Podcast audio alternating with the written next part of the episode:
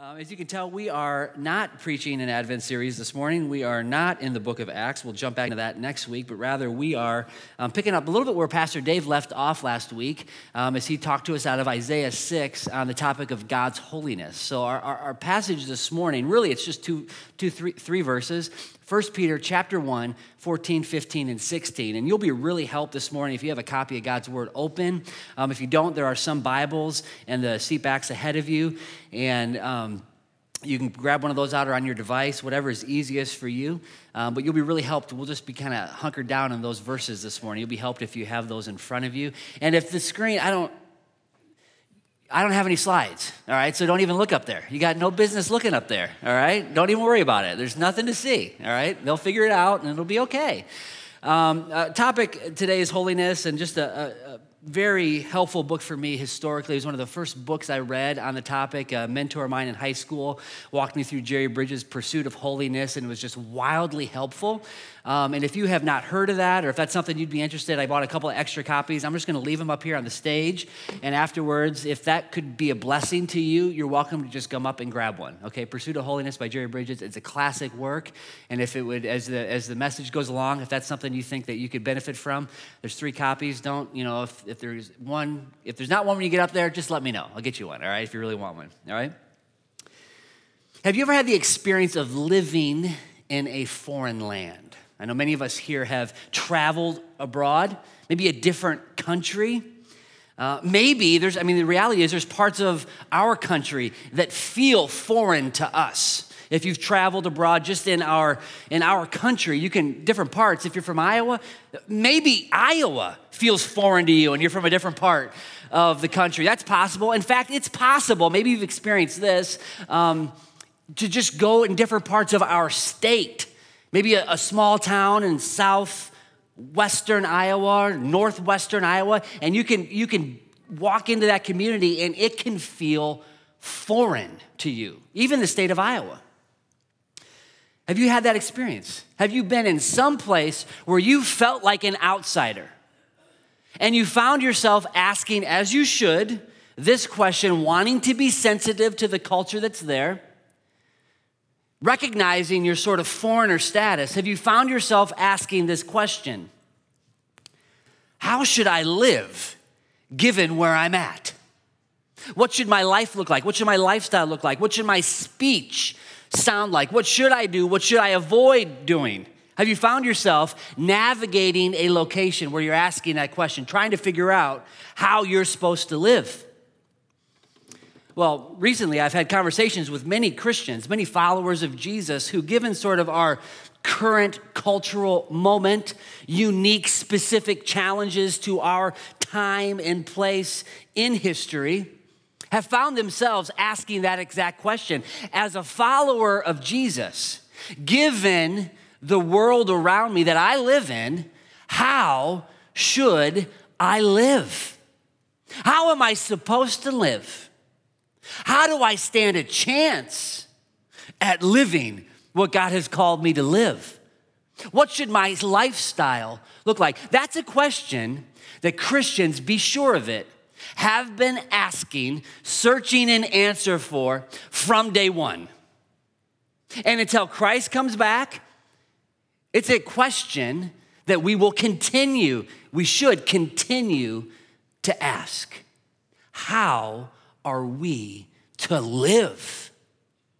How are we to live? It's, it's the question that Peter, in this epistle, was seeking ultimately to answer for his readers. What he wanted them to understand how they are to live. See, the reality is, as followers of Jesus, as Christians, we will always sort of occupy a unique position in this world. And this is what Peter wanted his, his readers to understand. And that unique position is sort of described in two different ways. You are, as a follower of Jesus, you are a marginalized community. You're a marginalized community. Peter writes to a people who, because of their identity as Christians, have become an alienated people. Because of what they have signed up for, they have become an alienated people. They do not enjoy, as it were, because of their identity in Christ, the luxury of prominence or high status in their society. Their lives are constantly under scrutiny, and they are in a precarious position. Peter's readers suffer hassles and inconveniences, slander and judgments, social isolation. Why? Because they're Christians. That's why. The initial readers of 1 Peter would have carried a diaspora status as aliens and strangers in their own land. And it was getting, as a result, harder and harder for them to feel at home in a place where they previously had no problem feeling at home. They were, to be sure of it, a marginalized community. And the reality is, as the church today, as followers of Jesus, we are as well. We are as well. We are oftentimes, as Christians, misunderstood and misrepresented. Have you found yourself lately feeling frustrated at the way Christians or the church in the West are misunderstood, misrepresented? Maybe just you and your family. I mean, this has been a time where many families have come together during the holiday season. Maybe you've been around family members who don't identify as Christians, but they know you are one, and they misunderstand and misrepresent you. And that can be hard to deal with. That can be hard. Perhaps you've been mocked, despised. You've been pushed out of a circle of friends or family or workplace where you should very much be in. You've experienced persecution, maybe suffering on some degree. Well, the reality is, this is a key aspect of being a part of God's family. Being a child of God means you will carry the status of being a marginalized community. But here's the deal it's not the only thing that marks us as God's people. See, what, for, what Peter's audience was trying to figure out is how do we live in a world where we exist as a marginalized, for them, minority? But God has also placed on us a call to not just be a marginalized community, but to also be an influential community. They, they were, as we've seen through the, the study of the book of Acts that we've had in the last couple of months, Paul goes into the cities and he interacts with the people in the synagogues, the leading decision makers and influencers of the day. He argues and interacts and builds relationships and, and demonstrates and proclaims the message of the gospel. He doesn't withdraw from the city. And this is what God's word calls us to do as well. Jesus says we are to be the salt of the earth, the light of the world. And we are to let our light shine boldly so others can see it and come from darkness, like we just got done singing about, into the light. So, as Christians, as the church, this is the position that we occupy in this world. The place that we are to live, how we are to live in this life is we are to be a marginalized community. This is our status, and an influential community simultaneously. Well, you can see that seems like it could be kind of hard, right? We're supposed to influence a community that oftentimes wants nothing to do with us. We are supposed to let our light shine in a world that loves the darkness. well, what do you know?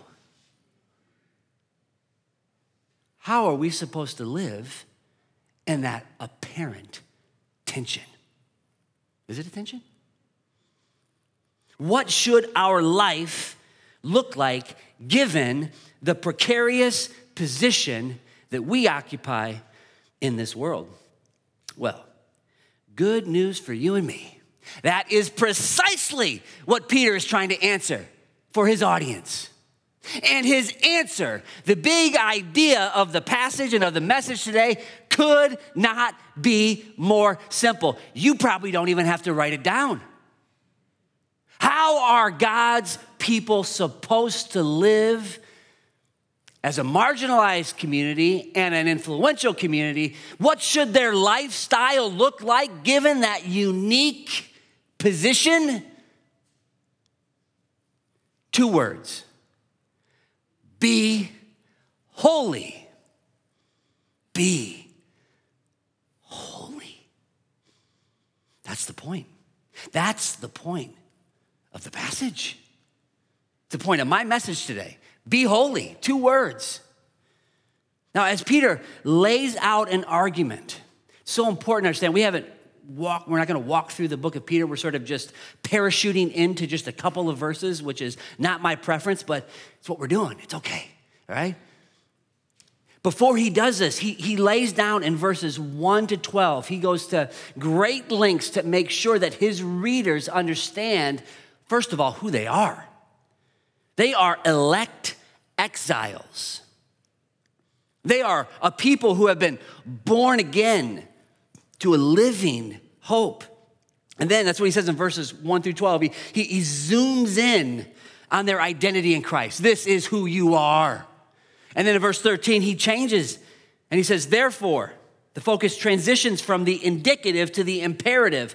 And then we see three commands boom, boom, boom in verses 13 through 21. The first command is, therefore, given who you are, Therefore, number one, in verse 13, you should be a people who have, therefore, have steadfast hope. Set your hope fully on the grace that will be brought to you in the revelation of Jesus Christ. Then, at the very end, towards the end, he says that they are also to fear. They are to fear, be a people who, who fear. And if you call on him as a father who judges impartially according to each one's deeds, conduct yourselves with fear throughout your time in exile. Three commands. The first one, be hopeful. The last one, be fearful. And then nestled in between is the command we'll look at today be holy. Be holy. So, as we look at this passage, as we look at this passage, I accidentally reset my timer. I'm so sorry. So, I have no idea how long I'm going. I will try to, I really apologize. Just gonna see what happens. Three things that we're going to look at today as we look at this passage. First is the foundation. Remember the command, the big aim, be holy. First is we'll consider our foundation of holiness. Secondly, Peter gives us a wonderful description of what holiness is. And then third and finally, we'll look at some additional motivation to, to being holy. Okay, so what's the foundation of our holiness? Well, Peter begins by making it clear, as I said before, he wants his readers goes to great lengths that they understand correctly how they ought to view themselves. How should they consider themselves? Well, Peter says in verse 14, as obedient children. As obedient children. Do not be conformed to the passions of your former ignorance. Before he issues the command for them to be holy, he lays a foundation for them that they ought to understand themselves rightly as children of God. Before he tells them what to do, he reminds them who they are. They are children of God. They have, as it were, a new identity. They are children. This is language that we see throughout the New Testament. They are children of God, or in Ephesians 5 8, they are children of the light. J.I. Packer, as we've talked about before, would say that summing up Christianity, you could do so in a phrase. What does it mean to be a Christian? Knowing God as your Father. It's the sum totality of Christianity. Knowing God, the heavenly God of all, as your personal Father. That's what it means to be Christian. And as a result, everything flows out of that truth. Your conduct, your behavior, your speech, how you operate in this world begins with understanding that you are a child of God. Now, this is a new identity. This is a new identity. Previously, if you go to Paul's writings in Ephesians, he uses the language of family and children as well to talk about our former identity apart from Christ. In chapter 2, he says, In which you once walked, talking about the, the former life, following the course of this world, following the prince of the power of the air, the spirit that is now at work in the sons of disobedience among whom we all once lived in the passions of our flesh, carrying out uh, the desires of our body and the mind, and we're by nature children of wrath. See the contrast between our new identity, children of God, children of light, our former identity, sons and daughters of disobedience and of wrath. It's so important for us to see how Peter approaches this call to holiness, where he begins, how he lays the foundation before he instructs them on how to live. He reminds them about who they are. in this, this is so important. This is a strategy that we see New Testament authors use throughout the Bible. Think of Paul in Romans chapters 1 through 11. It's one indicative statement after another. This is the truth of the gospel. This is the truth of who you are. Truth after truth after truth after truth. 11 chapters of indicatives. The glories of the gospel. And then in chapter 12, he I appeal to you, therefore, based on everything I've already said about what is true. My appeal to you, therefore, brothers, by the mercies of God, is to present your bodies as living sacrifice, holy, acceptable, which is your form of spiritual worship.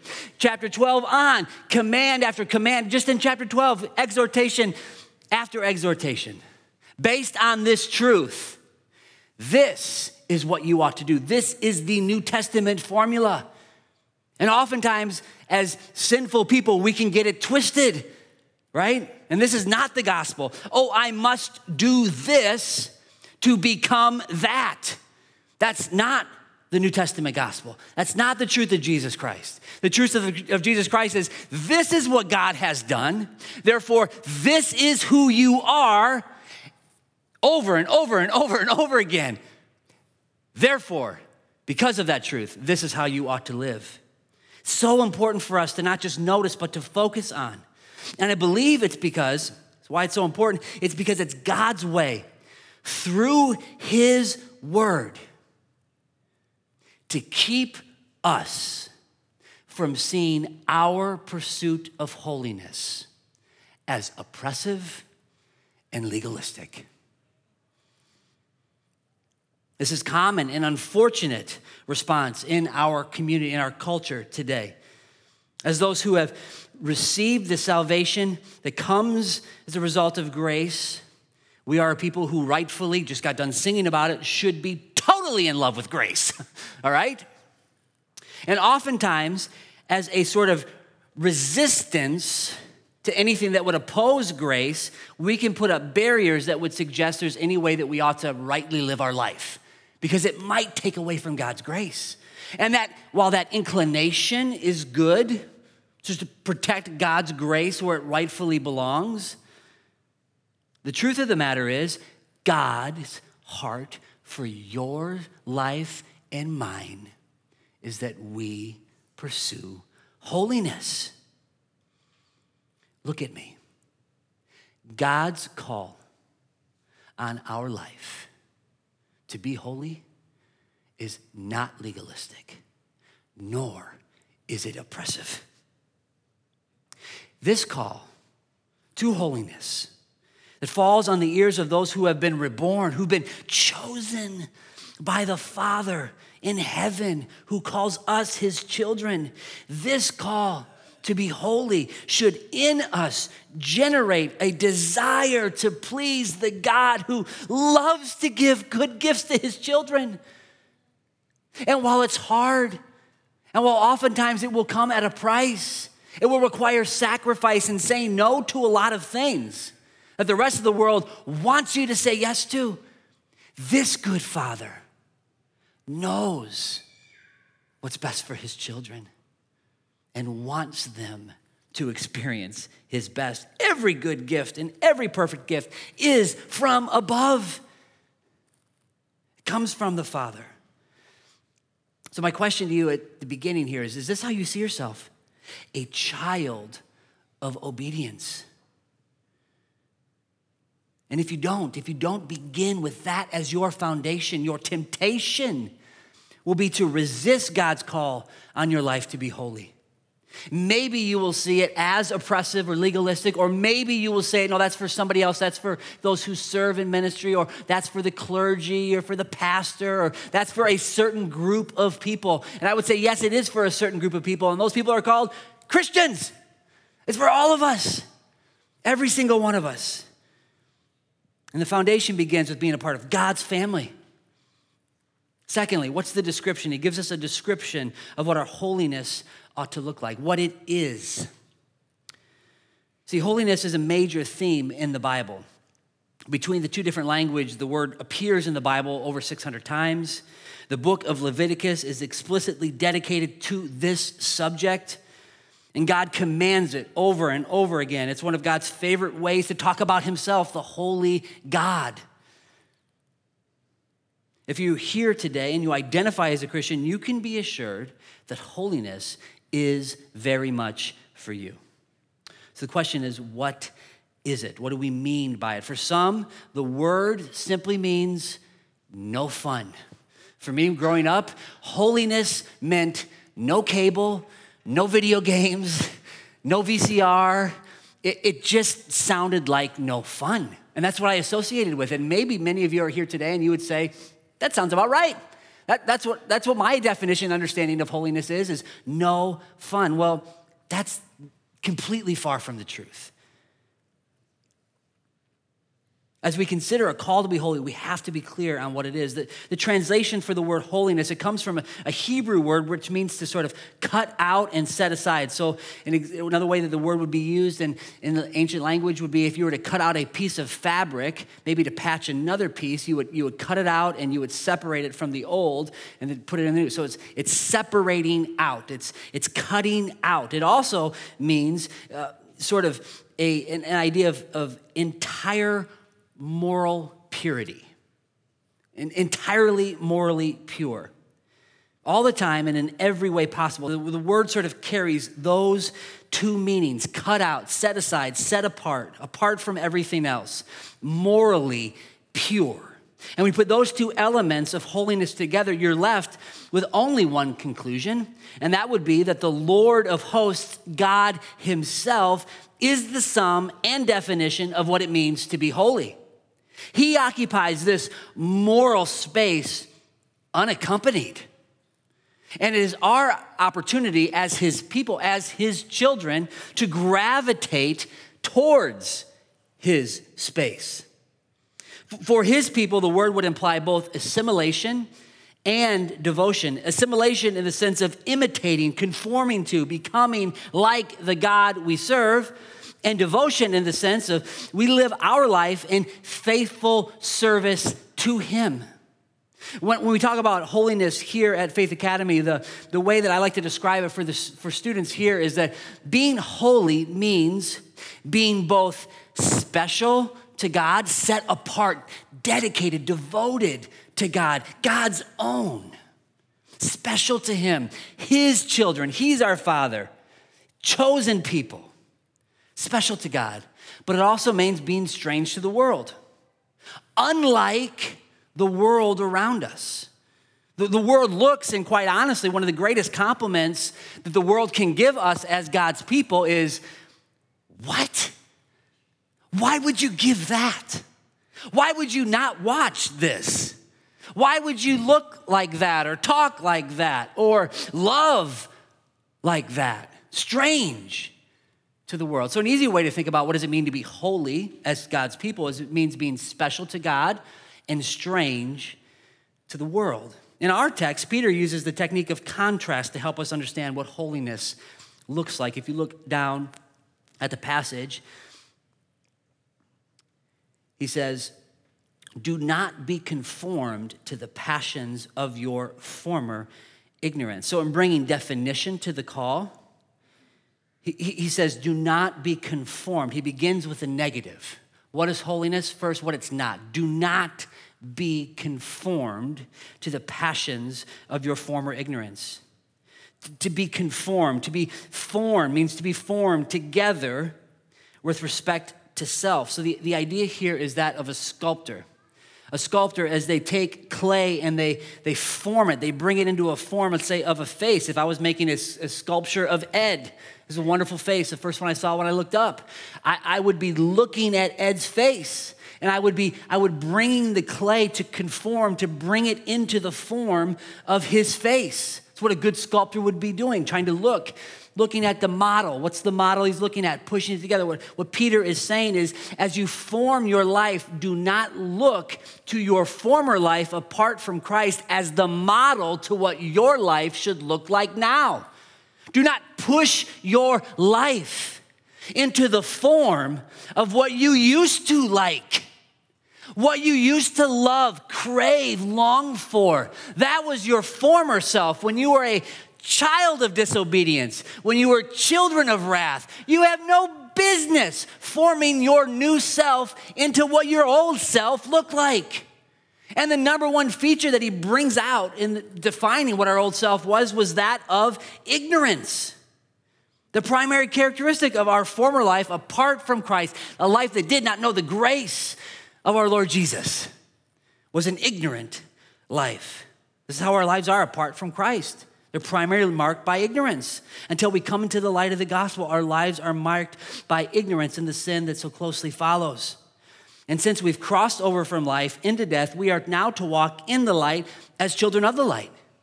Remain in the light, abide in Christ. Then he switches over. That's what it shouldn't look like. Don't push your life into the shape and form of your former self. You were ignorant then. Don't do that. But instead, the positive transitions with the word but. Be holy in all your conduct. The word conduct here is simply in all of your think lifestyle. Be holy. Have your lifestyle be holy. This is not a plea, as some have interpreted in the past, to retreat into social isolation, to push off relationships with the rest of the world, but rather to have every aspect of our life, our social relationships, the way we spend our time, the speech that comes out of our mouth, the thoughts that run through our head, the images that our eyes see on the screen in front of us, the way that we spend our money, the way we conduct ourselves in work, wherever that is, at the University of Iowa, in a hospital and a clinic, in a business office at a school, wherever we find ourselves working, the way we live our life at home with our family, in our relationships, the way we spend our leisure time, yes, even our leisure time, the way that we rest, every aspect of our life should be holy. It should reflect the special, unique nature and character of God Himself. This is a holiness that is to touch the deep inner springs of our life and work its way out from every aspect of our outer life. For the Christian, the one receiving this call, there's no divide between the sacred and the secular. There are no certain hours of the week that are holier and other hours of the week where you get off the hook.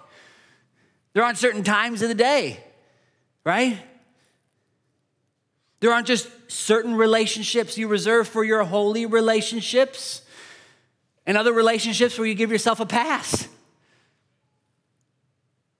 Conduct yourselves be holy in all of your conduct. This is the essence of it. The standard you'll see is as he who called you is holy, be holy in all of your conduct. The standard of our holiness is God Himself. He's the pattern by which we measure. He's, as we're shaping our life, He's the one that we're looking to to push our life into conformity, into the image of Him. Not our former life, but of God Himself. And notice that this, there's grace in this call. We are called to be, to be holy. As obedient children, do not be conformed to the passions of your forerunners, but as he who called you. See, the temptation is to hear, again, we resist the temptation to see this call to be holy as oppressive and legalistic. And one of the ways we, Peter does that in the call, in the text is by reminding us that we have been called.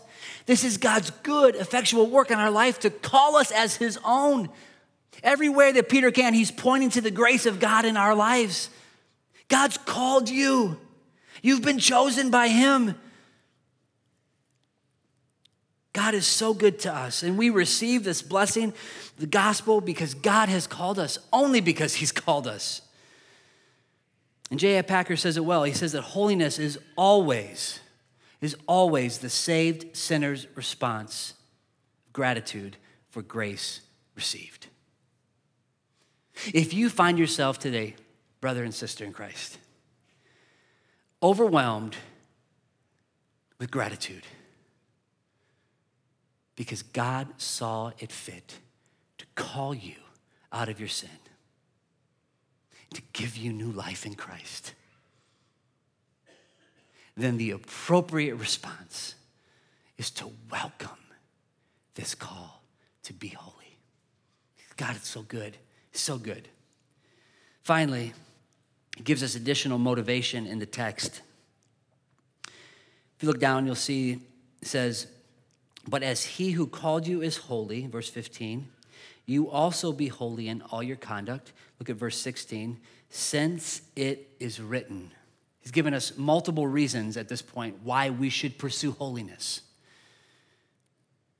Gives us another one. See, since it is written, You shall be holy, for I am holy. What Peter is saying is God's call on your life to be holy. Why should you pursue it? What's your motivation? Point number one it's the explicit command of the Word of God. Why should you be pursuing it? You shouldn't have to say anything else because God says, be holy. And, and he points directly back to the book of Leviticus where God says this. If you have your Bibles open, I just ask you to flip back there. It's one of the first books in the Bible and go to chapter 11. And we'll see exactly where he gets this from. It's towards the beginning of the Bible in chapter 11 of Leviticus. Again, this is a book that was really dedicated for the topic, the subject matter of holiness. I'm going to read from 11, chapter 11, verses 44, 45, and 46. Or sorry, 44 and 45. It says, For I am the Lord your God. Consecrate yourselves, therefore, and be holy, for I am holy. Should sound familiar. It's what Peter just quoted. Be holy, for I am holy.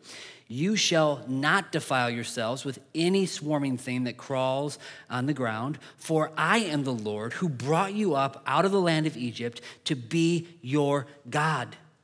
You shall therefore be holy, for I am holy. This is what God's word says. This is the standard formula. Why should we be holy? The standard formula for why we should be motivated to pursue holiness is because God said so. Point number one, making it clear, all right?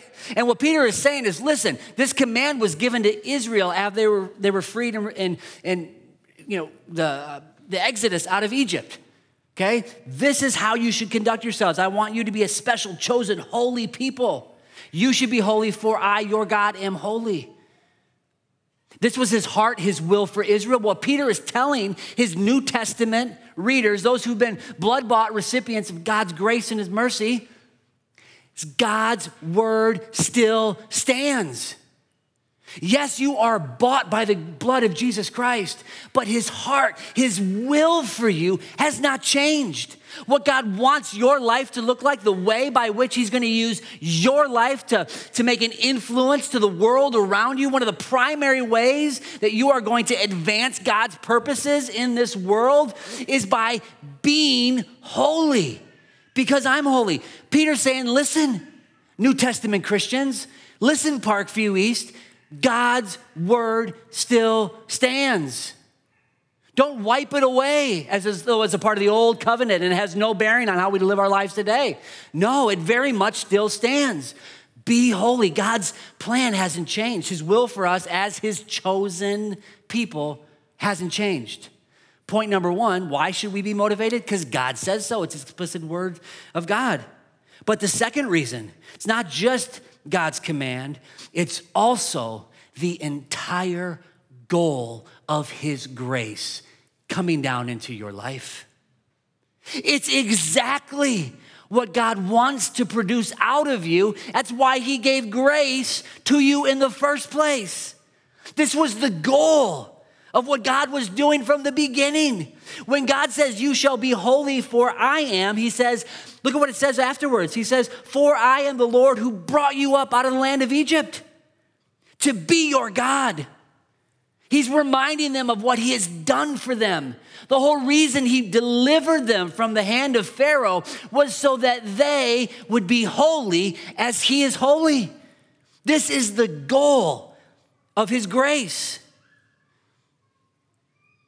See, the reality is, the story of, the, of, our lives in the Bible is that we were, man was, Adam and Eve were made to perfectly reflect God's image. They were made in his image, and before sin, that's what they did. They looked like their father, they reflected him. But then when sin entered the world, what did it do? It marred that image. It distorted that image that God made, that God loved.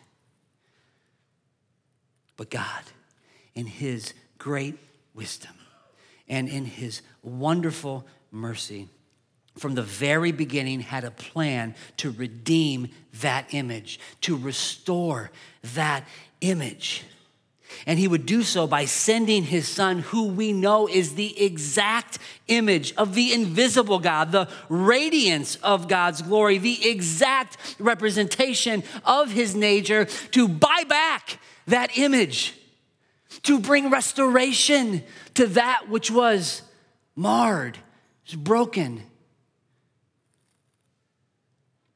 Paul says it this way in Romans 8 For those whom he foreknew, he also predestined to be conformed to the image. This was his plan from the beginning to make a people who look like him. This is the goal of our grace, and this is what it's all moving towards. God is committed to the restoration of his image. Holiness, brothers and sisters, is the goal of our redemption. As Christ died in order that we might be justified, so we are justified in order that we might be sanctified and made holy. That's the motivation. This is God's call on your life, and this is what it's all going towards. The whole reason he made extended grace to you was so that he could conform us to look like him. So, what do we do about it? A couple of applications in closing. The first, um, I want to point out the absolute necessity of salvation for those who long to grow in sanctification. If you're here this morning and maybe you wouldn't identify as a Christian, but as you hear what God is doing, maybe throughout history, maybe in your life, in your heart, and there's something welling up inside of you that, that wants to receive this call to be holy. It begins by being saved. If you are not saved, you cannot be made holy. It begins by God's grace flooding into your life. You need to reverse receive the gift of His gracious offer. After all, the truth is, brothers and sisters, we possess no power, no ability in and of ourselves, no matter how strong our desire to grow in holiness, apart from the Spirit of Jesus Himself. So you have to have the Holy Spirit inside of you first. You must be born again by the power of the gospel. And if this is something that you have not received, if you've never received, put your hope and trust in Jesus as the Lord of your life, the Savior of your life never turned from your sins, don't wait anymore. This is where your journey in holiness begins. Do it today. I would love nothing more than to talk to you following the service. Please come and grab me, and I would love to help you in that. Secondly, I just want you to take a note for those of us, all of us here, the relationship between hope and holiness. Notice in verse 13, he begins and says, Therefore, preparing your minds for action and being sober minded, set your hope fully on the grace that will be brought to you at the revelation of Jesus Christ. And then he goes into our passage. There is in Scripture a constant connection between hope and holiness. See it in Titus chapter 2 as well. For the grace of God has appeared, bringing salvation for all people, training us to renounce ungodliness and worldly passions and to live self controlled, upright, godly lives in the present age. In other words, called us to be holy. Verse 13, waiting for our blessed hope, the appearing of the glory of our great God and Savior, Jesus Christ. God is intentional in connecting our holiness and our hope in Scripture. And the reason he does it in Scripture is because those two things are deeply connected in our lives. If you want to pursue holiness, you must maintain hope. And they, they work together. So if you take your eyes off of the hope of what is awaiting us in eternity, you will quickly notice that your life doesn't look holy. The idea is that we live our life constantly with an eye to the hope that is awaiting us when our Lord and Savior returns for us.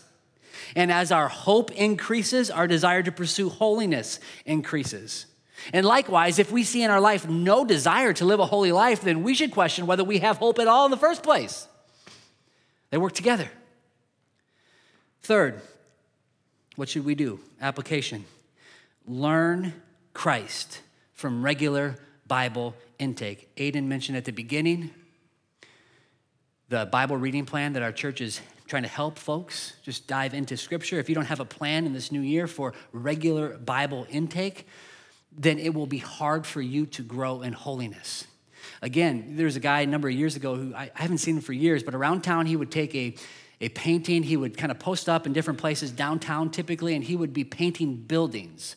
And he would, would always stand out because he'd be in high traffic areas. I used to always see him at the top of North Dodge. I don't know what building he was painting there, but there was something he was painting, and he would just be sitting there out in the street with his easel, his paints, and he'd be looking. He'd relocate because he needed to get the best image, the best sight he possibly could. For us, if we want our lives to not be conformed into our former what our former self looked like, we need to keep our eyes on Christ, the exact imprint of his nature, the exact representation of who God is, the radiance of his glory. Our eyes need to be fixed firmly on Jesus. And we need to learn him. That's what we've said being a disciple is over the years. It is someone who loves Christ, who learns Christ, and who lives Christ. So I just simply ask you, what is your plan this year to learn Jesus? If you don't have a plan, it's the surest way to, to make sure you don't execute it. Have a plan. Fourth, uh, we recognize that there are some of us who maybe there are some unique sins or struggles that we are, we are trying so hard to overcome in our life. These could look like things like pornography, or maybe substance abuse, maybe anger issues, whatever that particular sin is that you have been for years trying to overcome, battling and struggling. I want to encourage you not to do it alone. Um, I've mentioned it before, but we're starting a pilot group here at East called Regeneration, and it's built off of a recovery ministry that's nationwide. And we're looking to start it in the next couple of weeks. Some of you have signed up to be a part of this. It's a pilot group. Our hope is that it's not just for those who are struggling with sin, but also maybe just challenges in life, relational difficulties, anxieties, dealing with former guilt and shame of your past life that the devil keeps bringing to your mind. Um, we're encouraging you, if you would like to sign up, a small group of folks to really, it's a big commitment and a deep dive. Um, but our hope is that this would eventually grow into a, a, ministry that could really serve and bless our church and our community. Um, Anessa is here. Anessa could stand up and wave. And I would encourage you, if that is something you're interested in, it's going to get started in the next couple of weeks. Please see Anessa to get more information and get your name on our list so that we can begin to plan accordingly. Okay? So, Sorry, I lost my timer, but I thought it was going to be quicker than it was. I'm sorry. Um, God's call on your life as a follower of Jesus is to be holy. This is not oppressive. This is not his way of keeping you and me from having fun. It's his way of inviting us into the wonderful adventure of making the world around us see him. And we'll be marginalized, we'll be mocked as we say yes to some things and no to others. But God, just as He's holy, He's also faithful. And if He calls us to be holy, He also asks us to be faithful as well. I would encourage you not to try it alone. Community groups, church body, let's do it together. Let's see what the Lord does through our holiness this year. Let's pray. Father God, we thank you so much for your word. Thank you that it is so good, it is so gracious. Lord, and you are a good and gracious God to us. Um, Lord, we thank you for the call that you've given us to be um, just like you. You didn't have to give yourself to us, you didn't have to share yourself with us. Lord, but you chose to. And it is an amazing privilege that we get to share you with the world around us. Lord, give us the strength, give us the wisdom, help each of us see individually what pursuing holiness looks like us, looks like for us in 2023. We love you and we ask these things in the name of Jesus. Amen.